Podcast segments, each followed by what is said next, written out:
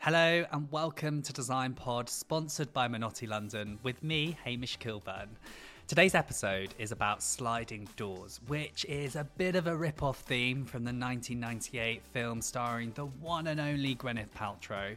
But it's also inspired from a previous trip I took recently to the Douro Valley in Portugal, where I met another legend, who is uh, Jenny Becker. So, Jenny is the host of the podcast Sliding Doors, which basically she invite really inspirational people from all walks of life onto her show. And it's all about discussing, identifying, and exploring those moments in your career and in your life that kind of was the close of one chapter and the beginning of the next. It's kind of exploring that turn of the page. And I just I just think that's just such a beautiful there's such beautiful memories to cast your mind back to because you kind of realize how much you've achieved and what's kind of developed since then. So I just love her theme of the podcast, and you've got to listen to it. It's a must listen to, available like Design Pod on all major podcast platforms. So, with that theme in mind, and before we meet the just awesome Brian Messana, who is our guest this week, to, who basically sheds light on so many of his aha moments and is so honest along the way, which I just have so much admiration for. I've been thinking a little bit more about my sliding doors moments. So, I guess like the career defining moment that really stands out was when I was 16 and I decided on the spot that I wanted to become a journalist. Now, one thing you need to know about me is I'm I'm, I'm very single visioned, or at least I, am probably not as single visioned as I, I used to be, but I was very single visioned back then and I wanted to be a journalist. So I'll set the scene. So I was all about sailing when I was younger, and I was sailing and competing, and I was I ended up being in the tuning crew with the Paralympic sailing team, the British Paralympic sailing team, who by the way, are just such inspirational people not because of their disabilities at all, but just because of their journey and their determination to kind of battle adversity. And it just taught me so much. And it was such a healthy thing for me to be a part of when I was that age. And I gave a lot to them and I gave a lot of my kind of energy to them. We were on our way to their World Championships in Holland. Um, I can't remember what year it was, but Hannah, one of the sailors and very good friend of mine who has always supported my journey along the way, and I just love her so much. Hannah asked me what I wanted to do with my life. And it was just weird because up to that point, it wasn't really about me, and it shouldn't have been about me. And so I was on the spot, and I said to Hannah, I just said, I just I want to be a journalist, and I don't know where it came from because I really hadn't really thought about it before. Anyway, long story short, the World Championships, Hannah and the team went out of their way to set me up with interviews with world champions, Paralympic champions, sailors who went on to become Paralympic champions. Like it was just amazing. And it was really that moment where I thought, this is the industry I want to be in. And I loved every moment of it. And I'm just so grateful to Hannah and everyone who sort of helped me on that on that journey. And I, I just it cast my mind back and I kind of I think now, you know, you get to a point in your career where you have the opportunity to help others and maybe impart some advice and knowledge. And that's not being big headed. But I think when you get to that point in your career, I as designers and architects, I think we should really look back and remember the people who helped us and who actually gave us opportunities, and realize that actually, when you get to this position, it, that really is your responsibility because otherwise, it's quite selfish, I think. So, with that in mind, let's meet Brian Messana, who I think he's kind of reached that point as well. And we kind of discuss it in the interview the kind of definition of what a leader is today. And we talk about how it's not really about being put on a pedestal, but actually it's about leading by example. And he is such a great example as a leader who leads with empathy and with knowledge and passion and talent and just does it effortlessly, I think. I don't know if he'd even agree with that, but I, I, just see that from his work. So, right, that's enough about me kind of cheerleading Brian. Let's meet him, shall we? Brian, thank you for joining us on the Design Pod podcast. Let's just start by establishing where are you in the world right now? Uh, thank you so much for having me. I am in New York City. It's a beautiful morning, nine o'clock, oh, a little after nine, uh, Friday. Yeah. So I'm happy the week is ending. Friday feeling. What, what's it like um, being an architect in New York City, and has that changed over the years from when you were sort of learning and sort of uh, new in the in the industry, if you like, to, to now where you're like obviously incredibly established and run the shots in your own studio?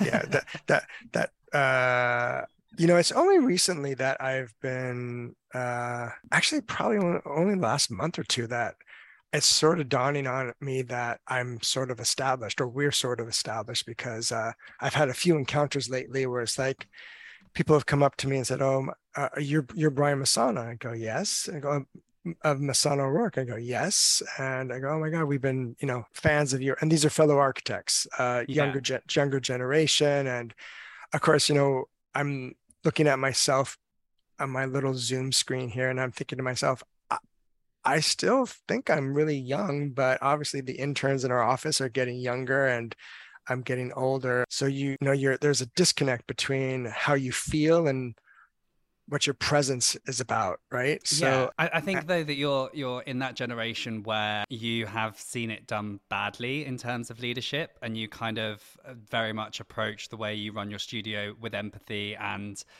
you kind of i think naturally leaders in the industry today kind of have that kind of the, the veneer of being a leader is kind of gone. You know yes. definitely about what you know and not who you are anymore yes. you know? yes i i totally agree. I totally agree. And so there's yes. definitely more of a connection between you know all the ranks within the studio to the point where they're not really ranks anymore. It's more sort of um, vertical, um, not vertical, horizontal. Horizontal. Vertical. Yes. Get them right. Yeah, yeah, yeah, yeah. yeah, no, definitely. Because I mean, that's what our studio is all about. Mm. Um, you know, I, although I, I'm the partner. Uh, I don't consider myself the boss. Um, but you forget sometimes, like, oh yeah, you you think I'm the boss, right? Uh, or that's the yeah. that's the role that I'm supposed to be playing. Um, yeah. And at the end of the day, it is your head on the chopping block if if things it is. it is. It is. And then the sorry, the other the other thing that happened to me also recently is that I have a very, very good friend who was partners in a very, very big and very famous firm. And he had he's left about four years ago and we were having dinner and we were as we were walking, as I was walking to the subway station, he was walking with me. He turns to me and goes, "So, so how do you get your work?" And and that question is like one of those questions that like every young practice, young studio, I, I remember asking, being asked and asking that question when we were first starting starting off and i was like oh my god like you're you're asking me this question? Like you are you know 10 years older than me you're uh you you have you know your pedigree your your background is amazing and you're asking me like little old me um so sometimes you know like i said you i think at least i do i forget i forget who i i'm i think people think i am yeah that and, makes sense. and design and architecture is a, a weird kind of industry because in my opinion these days in order to be successful it really has to become your life and actually the the dna of the studio really has to be a reflection of who you are and your personality and the way you are as a as a person as well so it's um yeah how you get your work it's just so everything's so personable these days isn't it? It's all about relationships yeah. and all about kind of um uh, do, do you ever feel as if you kind of have to put on a a, a face put on a put on a front um in order to be the sort of person who you are in your studio? Or do you kind of feel as if it just comes naturally and actually it's a comfortable way in which you work anyway? Uh, in my studio just in terms of you know when you're out about uh, representing do you ever feel as no, if you have so, to be the brian messana or is it kind of just like hey guys like this is who i am it's all good like, and these are the projects we're working on so this is like uh should i bring my therapist into this uh, yeah session? please do. But um so within the studio i've always like i'm i'm brian always. Uh uh outside though you know it's like I said, it's only been recently like I've uh I've no longer I, I, hate the word authentic, but I oh, feel I like it. it's just such a word these days. It's like journey. It just uh, can uh, describe so many right? things. yes, right. it almost uh, means nothing. yeah, right. Like uh, no. So for all those years, I was not authentic. I I wore a mask, but um, so I feel like, you know, I guess with age, you feel, you start to become, you start to feel more comfortable with who you are and what you're about. And mm. um, uh, I'm, I'm gay, so um, I, not a not necessarily a big news flash anymore in today's world. But you know, I'm 56, so when I started, I I was I was 25 when I started at Richard Meier and Partners, And uh, you know, I, I, had moved to New York to be with Toby O'Rorke, my business, my business partner and my then life partner, who came from the UK, from um, Oxford Poly, which is now Brookes, I think it's Brookes University. And we are no longer uh, life partners. In fact, I, I, mm-hmm. I, married him and his uh, husband during uh, COVID. Oh, um, so nice. And I am uh, I am his daughter's uh, godfather. Um, oh. So, um, but no, now like I mean, look at I'm wearing for this. I'm wearing my only love uh, t-shirt, which is uh, a t-shirt that my friend uh, makes about that.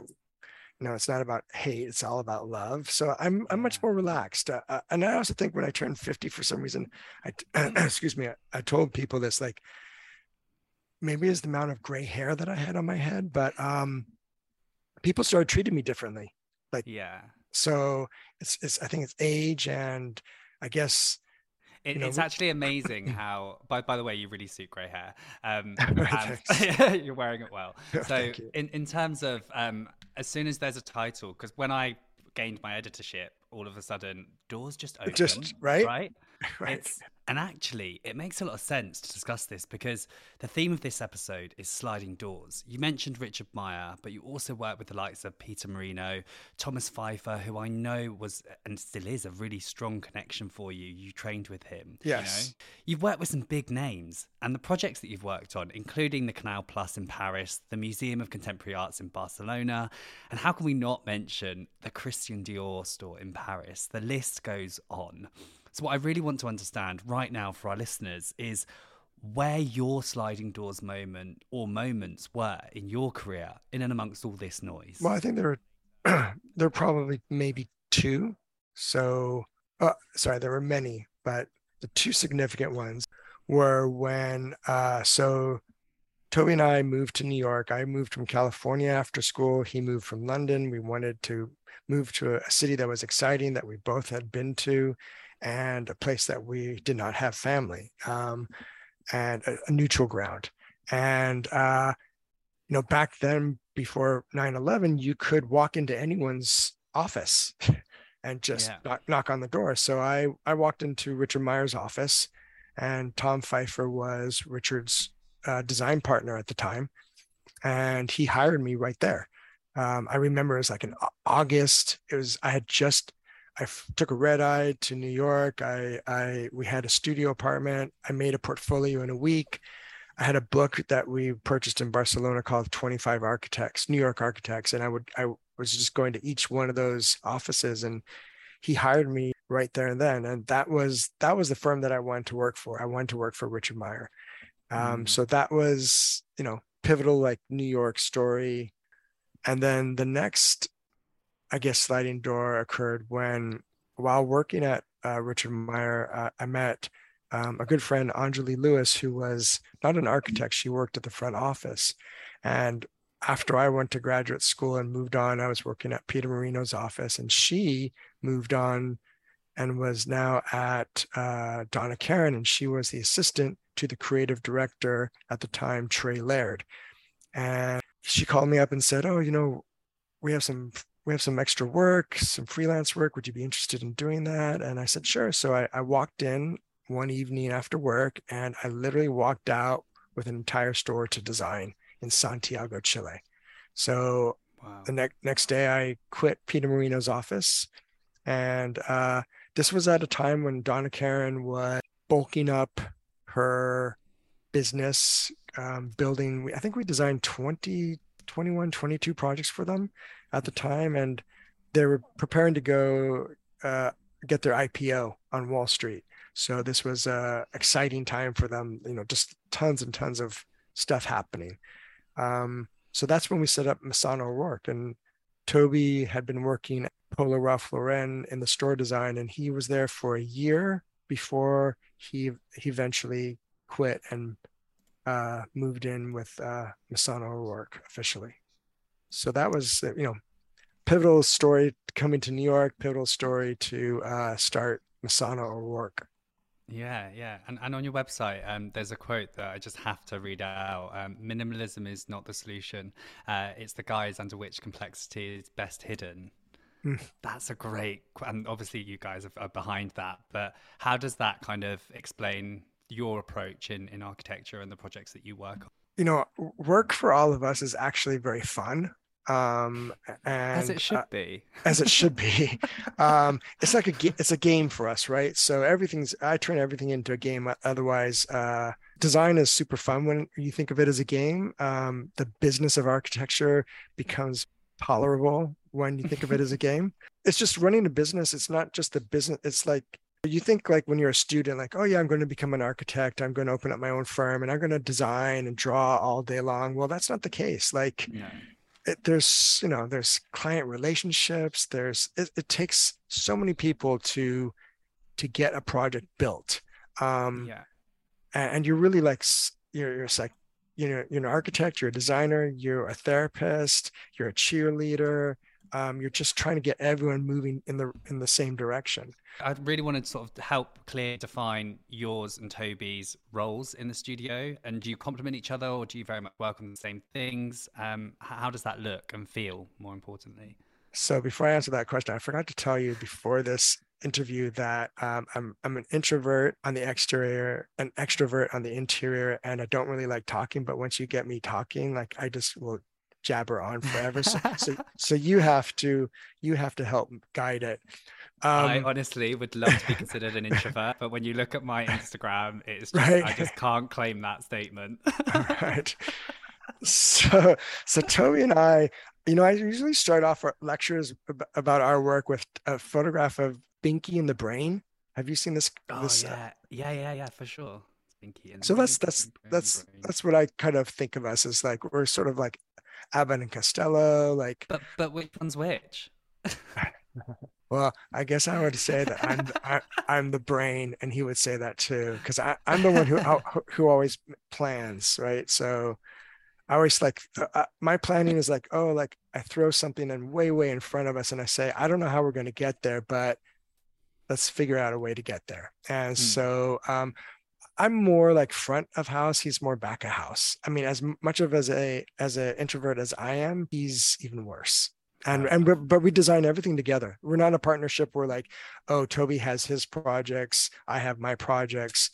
We design everything together. And and to me, and I always use this example, and I probably should learn how to play poker because I always use this poker analogy where the way we design is we kind of sit down together and and it's just about raising you know he'll go we sketch he goes off and draws some stuff because i don't draw anything on the computer anymore and mm-hmm. then mm-hmm. teams starts drawing up stuff and then we meet again and they'll take the ideas that we talked about they'll push them forward then we look at them together then i push them forward and you know it's this whole thing of just keep pushing it and i kind of come in and out to sort of I guess going back to my Donna Karan days is when I first discovered the idea of being a creative director. So I have the position of being able to not be in the weeds the whole time and to come out and to say, hey, you know what, you guys, I think we're losing this. We're getting too, we're getting too myopic. You know, let's pull back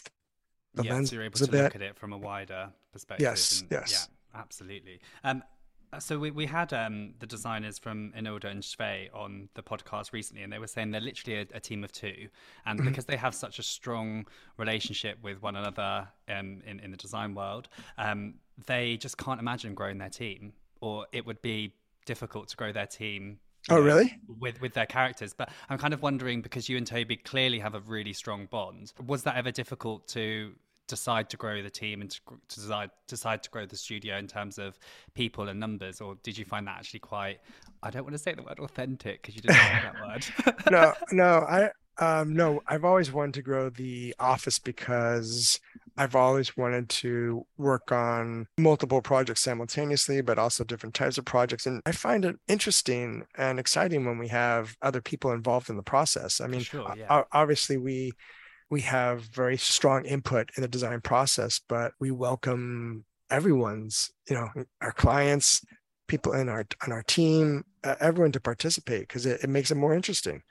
They just had a very unique way of working, and it involved a few sort of heated discussions between each other, but it kind of worked for them. So it was like a fiery relationship, and it was just like they just couldn't imagine anyone else getting in in, in between in terms of their creative uh, decisions. So then I guess we're the same, except apparently we, we don't care about who's around.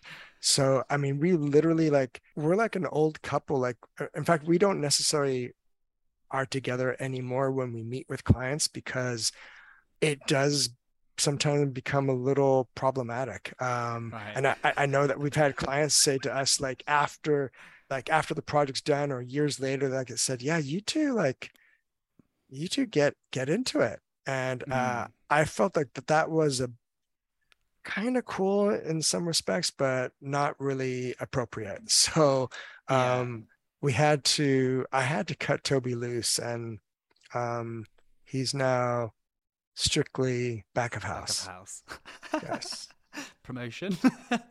well, we, we, you know, we don't necessarily. So I, I don't need to like. I don't need to have a, a yelling discussion. I mean, we, you yeah. know, we've been together. We've known each other since 1989. Exactly. Yeah. Yeah. so yeah. Yeah. Um, if the whole um, Donna Karan situation didn't emerge, do you think that you would have set up your own studio as quickly as you did, or was it that catalyst that really sort of um, fired you into the to the next step? And and what did that feel like at the time? Were you quite bold and quite sure of yourself in terms of how it would go, or were there just trepidations throughout the whole process? um, so I have always wanted to be an architect, uh, for better or, or worse. Um, my father was an is an interior designer. He had his own firm for probably 40 years. And my I had I mean, there's nothing else I wanted to do. It was be an architect. And at, I also had this vision that we would have, I would have an office and the opportunity to open our own office with Donna Karan projects. Uh, you know, I couldn't pass that by. Sometimes I, I feel like, oh, we way too early, way too young. And not necessarily because of our design abilities, but because f- for a business perspective, so I had only worked for Richard Meier, Peter Marino, a few other smaller firms for a short period of time. So my experience as an architect to run your business, to run projects, um, was short. And um, so I always said that I I pretend to be to play business. You know, like I I I gathered as much information from those experiences as possible and put together this thing. And um, and then the other uh, aspect, which I think is really important, is the longer you are with other offices, depending on the length of your stays, you develop relationships with potential clients, which is obviously as an architect who wants to build and needs to pay uh, or needs to generate an income to, to live off of, having clients is quite important. Uh, so and, and, a portfolio as well. Yes, uh, and Donna Karan, you know, was a great name, but it was not showcasing our design expertise. But huge stability, really, knowing that there oh, were, yes. it wasn't just yeah. one project; it was a oh, series oh, of. Absolutely, absolutely. Quite, it was, our, it was our it was our bread and butter, and so we were able to also cultivate other projects during and clients during that time. But when she stopped um, I mean, that was a scary, scary moment uh, for us mm. because all of a sudden that steady flow of income uh, stopped. Um, but in the end, it, was uh, really the best for us because uh, we started to get new work. Um, and uh, yeah, it's great. So, so at what point did you go from designing stores and experiences within stores to um, designing sort of residential and moving into the hospitality sphere as well? At what point did that start to gain momentum for you? So another sliding door happened that for a few years we had a lot of potential clients to design houses and to design apartments. Um, they loved our work, but when they saw our work, they didn't see any apartments or houses built, and they said, "Well, we love your work, but we can't. We don't see that translation into residential." So, our first client was a pro bono client was a friend of ours that we designed a furniture store for. And we did that for free. And that was then published uh, in Metropolitan Home was the first magazine, and then all of a sudden, that started our residential career. So that was a risk that was worth taking. Um, yeah, yeah, we take time. a lot of risks. We, we still yeah. take risks. Yeah, are risks um, as risky today as they were back then, or do you think that there's there's more kind of competition than there is ever has been today? Setting up well, on your own or making that next step. Well, it's different now, right? So now we're older. We have everybody's an expert as well.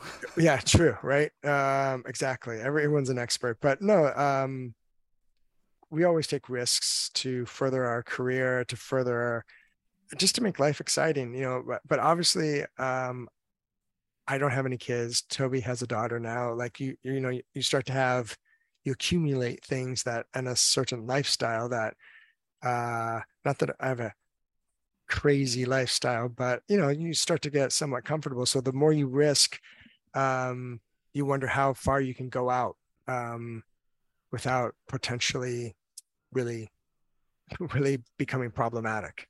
Mm. But we always we always do risks. Uh, risk. I I always say so. I don't gamble, but I gamble on us all the time. Yeah. And uh, I'm I'm hoping that it always comes through. And does it go wrong? In your has has it gone wrong? Has it gone wrong? Yeah, there's a few times where it's gone I guess there's always a solution. I mean, this is the thing with designers and architects. There's always a solution. You're, you're solution-driven people, so yes, things yes. may go the way that you didn't expect them to go, but then it goes onto a different path, different course, and it always ends up okay in the end, I guess. Uh, yeah. um, well, actually, I firmly believe in that. Uh, so, I mean, that what makes design exciting is I don't have any preconceived ideas of the final outcome. So, never get to attach to anything and just let it go where it needs to go. And uh, that's usually when your best work comes out.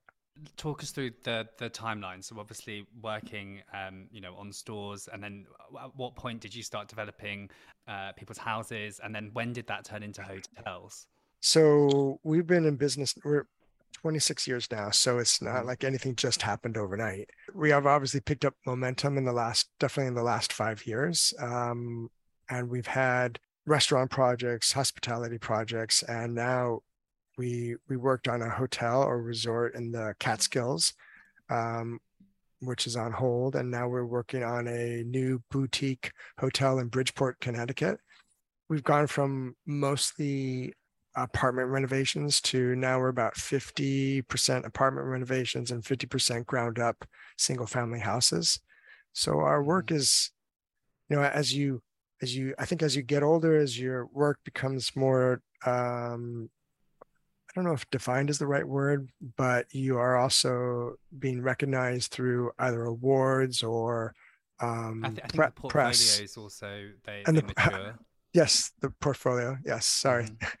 No, no. I, th- I, think I just think the the when when you see people's portfolios, it's like you can you can definitely tell if it's you know just been thrown together or if it has kind of mellowed and matured over time, and then at that point you can kind of see the connection between projects, and I find that really fascinating. Um, I'm really interested to know more about the the hotel um, in Bridgeport. Did you say? Yes. Yeah. So what's what's the concept there, and um, how how are you approaching it?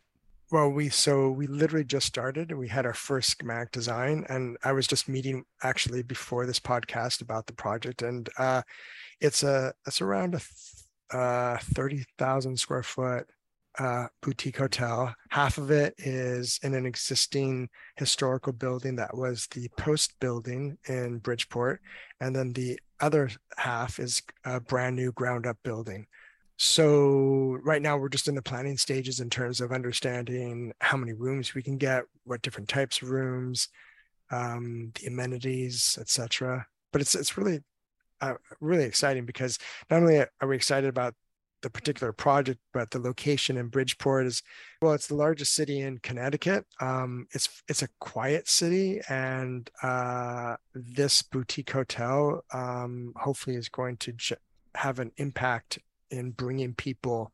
It's, it's now that there was a Holiday Inn which closed, and now this will be the only hotel in the city. So we're really looking forward to seeing how that this will be hopefully some sort of catalyst to help bring some life back into downtown Bridgeport. Yeah, I mean, it's, it's so much fun when designers and architects get to work on projects that aren't necessarily branded by a big hotel group, and when it's yes. boutique and when it's just yes. got its own identity, you can really let that kind of you can play with it. As you said, that this is a game, which is with with rules. yes. Well, once you understand the rules, the, you, you, can, can break, break the rule, right? Um, yeah. So, I mean, also with the hotel, it's like you're it's it's like a microcosm, right? So you're designing rooms, you're designing public spaces we're designing amenities such as like a, a, a rooftop bar, uh, a ground floor bar, or actually we're thinking of a, um, a speakeasy in the basement, um, a coffee shop, a flower shop. So now then all of a sudden, you know, your your design is is about the whole project, but also the specificity of each of these programs, which yeah. makes it makes it really interesting. Well, when it opens, we're gonna have to do another podcast in the speakeasy. Okay. sounds um, sounds great. Yeah, it sounds good, doesn't it? Um, talk about sliding doors. Uh, you've recently um, just or about to launch the uh, your monograph, um, which features. It's called Building Blocks. Is that right? And it yes. features 25 uh, projects that really represent the studio's legacy. So, from that, what would you say is the studio's legacy? And has it been weird looking back when you and naturally, I imagine you don't feel like your job's done.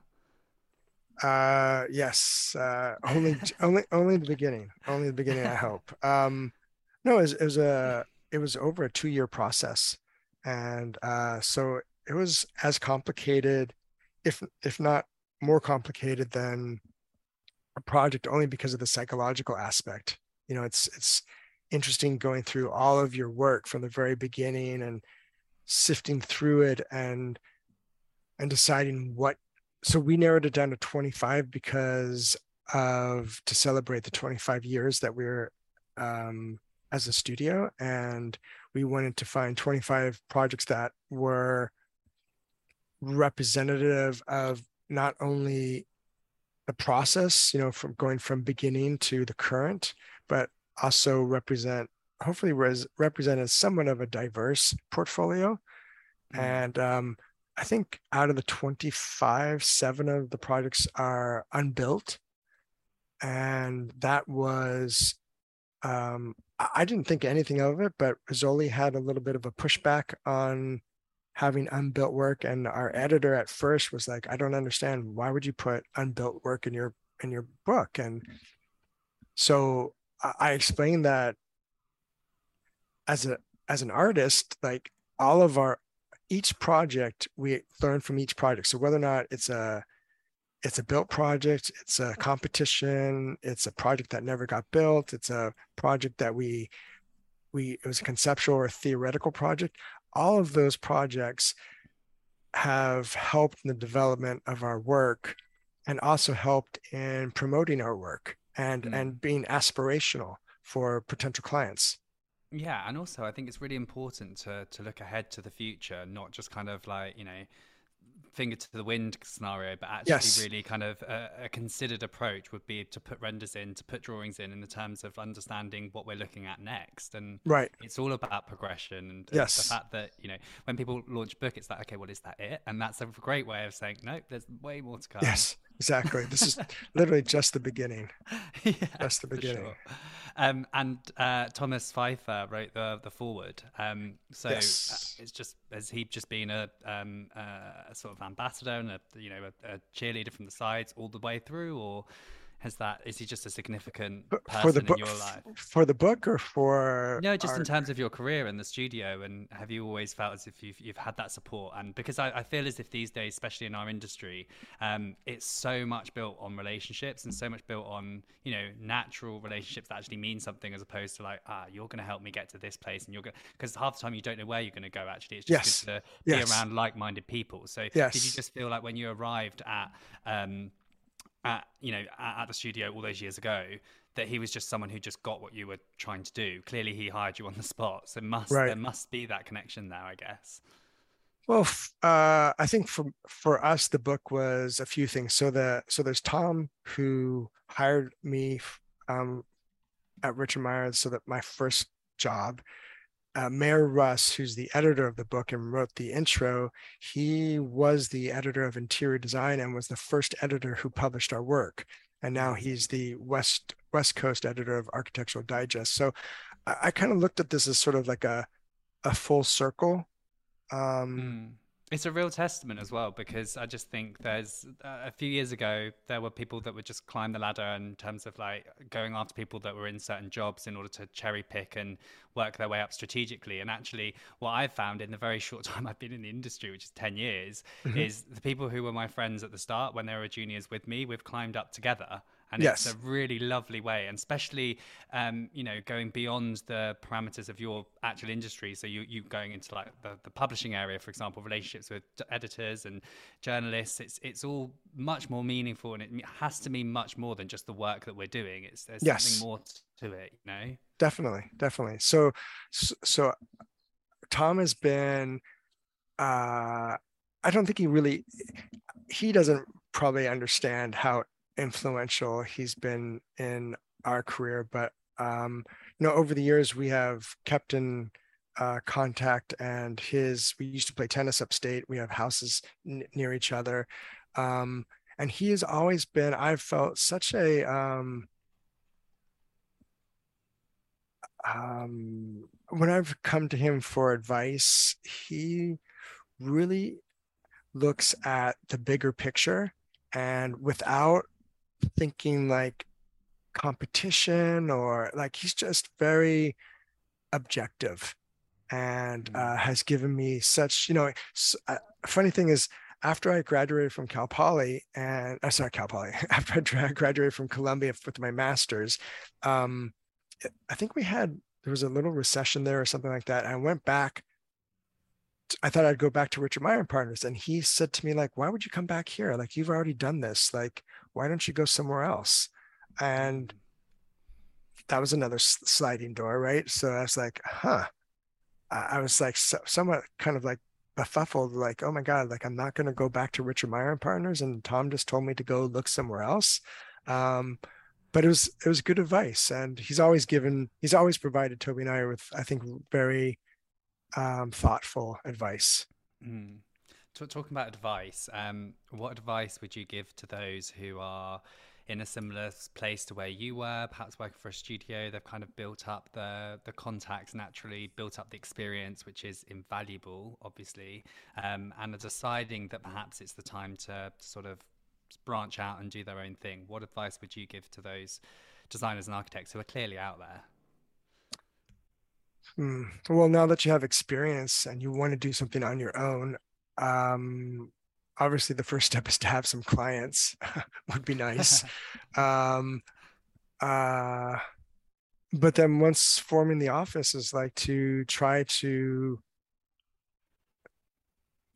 you know, really cultivate your network. Uh, that's what actually that would be my advice to anyone who wants to open their own studio is is your your network is really so valuable in so many ways both for potential clients and also just to like you know like ha- get advice or like oh I, i'm looking for a um, a mechanical engineer for this this type of project.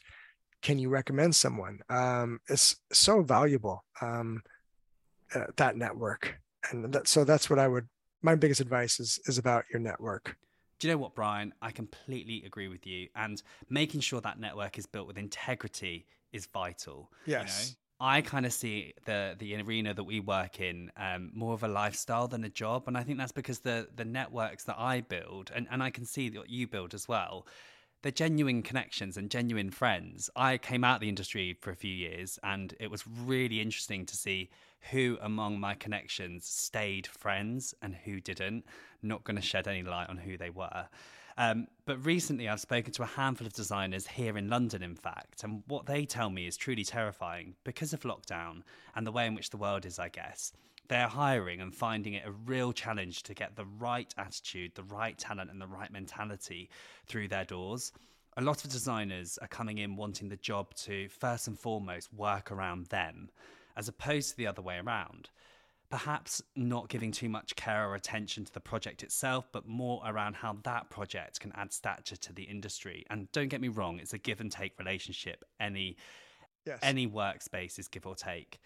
But it's almost as if people are thinking and strategically climbing a little bit too much. And I'm worried because I feel as if we're going to get to a point where everyone's a director, everyone's head of brand, everyone's head of design. And those titles for me are, well, they should be earned. And should be given to those who really understand and really care about the studio's DNA and its integrity. And I worry that we're kind of walking into an era where people are just jumping from one studio to another in order to get as much experience as possible to work on the cool, sexy projects and then move on to the next. On the contrary, though, moving more into a positive light, what I love about your story, Brian, is that you put so much research into the job that you went for at Richard Meier. You really proved to them how much value you would give to their studio and their business, which is completely rare to see, I have to say, given what I've just said above. So I'm really interested, as now you are a, a, an owner of a studio, a business owner yourself. What do you look for in the people that walk through your studio doors when coming in for an interview? And apologies for all the door puns. yes, right. I think that it's not just our industry. I mean, from what from all my friends in different industries, they they have the same issue. Um, uh, I it's it's unfortunate. Um, I look for we look for. Uh, I mean, it's been very difficult lately to to find good team new team members, um, but we look for people who are interested in a multitude of not just architecture but culture what what do you like in culture you know what's what's do you go to movies do you read books do you go to museums do you travel? You know what what makes up the person that you are? And then how do you want to contribute? Like what is your five year plan? What is your 10 year plan um, to try to gauge their their potential um, at the office and as as a contributor, as a contributing member to the team. Because as you said, not everyone's a lot of younger people in our field are looking for what can we do for them as opposed to mm-hmm. what they can do for us. And I think it's mutual. So um, if they're coming to as a team member that is looking for mutual benefit, then that to me is a, is a good is a is a good fit. Mm-hmm. Yeah, for sure, for sure. Um, Brian, we've run out of time. It's been an really? absolute pleasure talking to you. Yeah, yeah. Thank and, you so uh, much. I can't wait to come to New York and see your studio in person. Yes, I would love to have it's you over. Happen. Definitely. Yeah, it would be great. Thank you so, so much. Thank you. Brian Messana, everyone. Here's the thing about Brian he really is part of this new, refreshing generation of leaders who has the experience, the knowledge, and I'm sure he won't mind me saying the years to call himself an expert. But he also has, from what I have seen and heard, zero ego. And I just love hearing about his relationship with Toby and how that's evolved over the years. I really hope Toby's listening, back of house, of course, um, because partnerships like those, they, they are just unmatched and they need to be nurtured. And it's so wonderful to see two people coming together, like Brian and Toby, to just produce their best work. What's been really insightful from my far too short conversation with Brian is just and also understanding that pretty much all of his sliding door moments have been risks. Risks worth taking, but absolutely taken at the right time. And finally, well, the hotel nerd that I unashamedly am, I just cannot wait for that boutique hotel in Bridgeport to open. That speakeasy sounds like a bit of me. So that's it for this episode of Design Pod. If you've enjoyed listening to these episodes as much as I enjoy making them, then please support us, subscribe, and you can also find us on Instagram to get all the behind the scenes at Hotel Designs, and my handle is at Hotel Design Editor. Until next time, see you soon.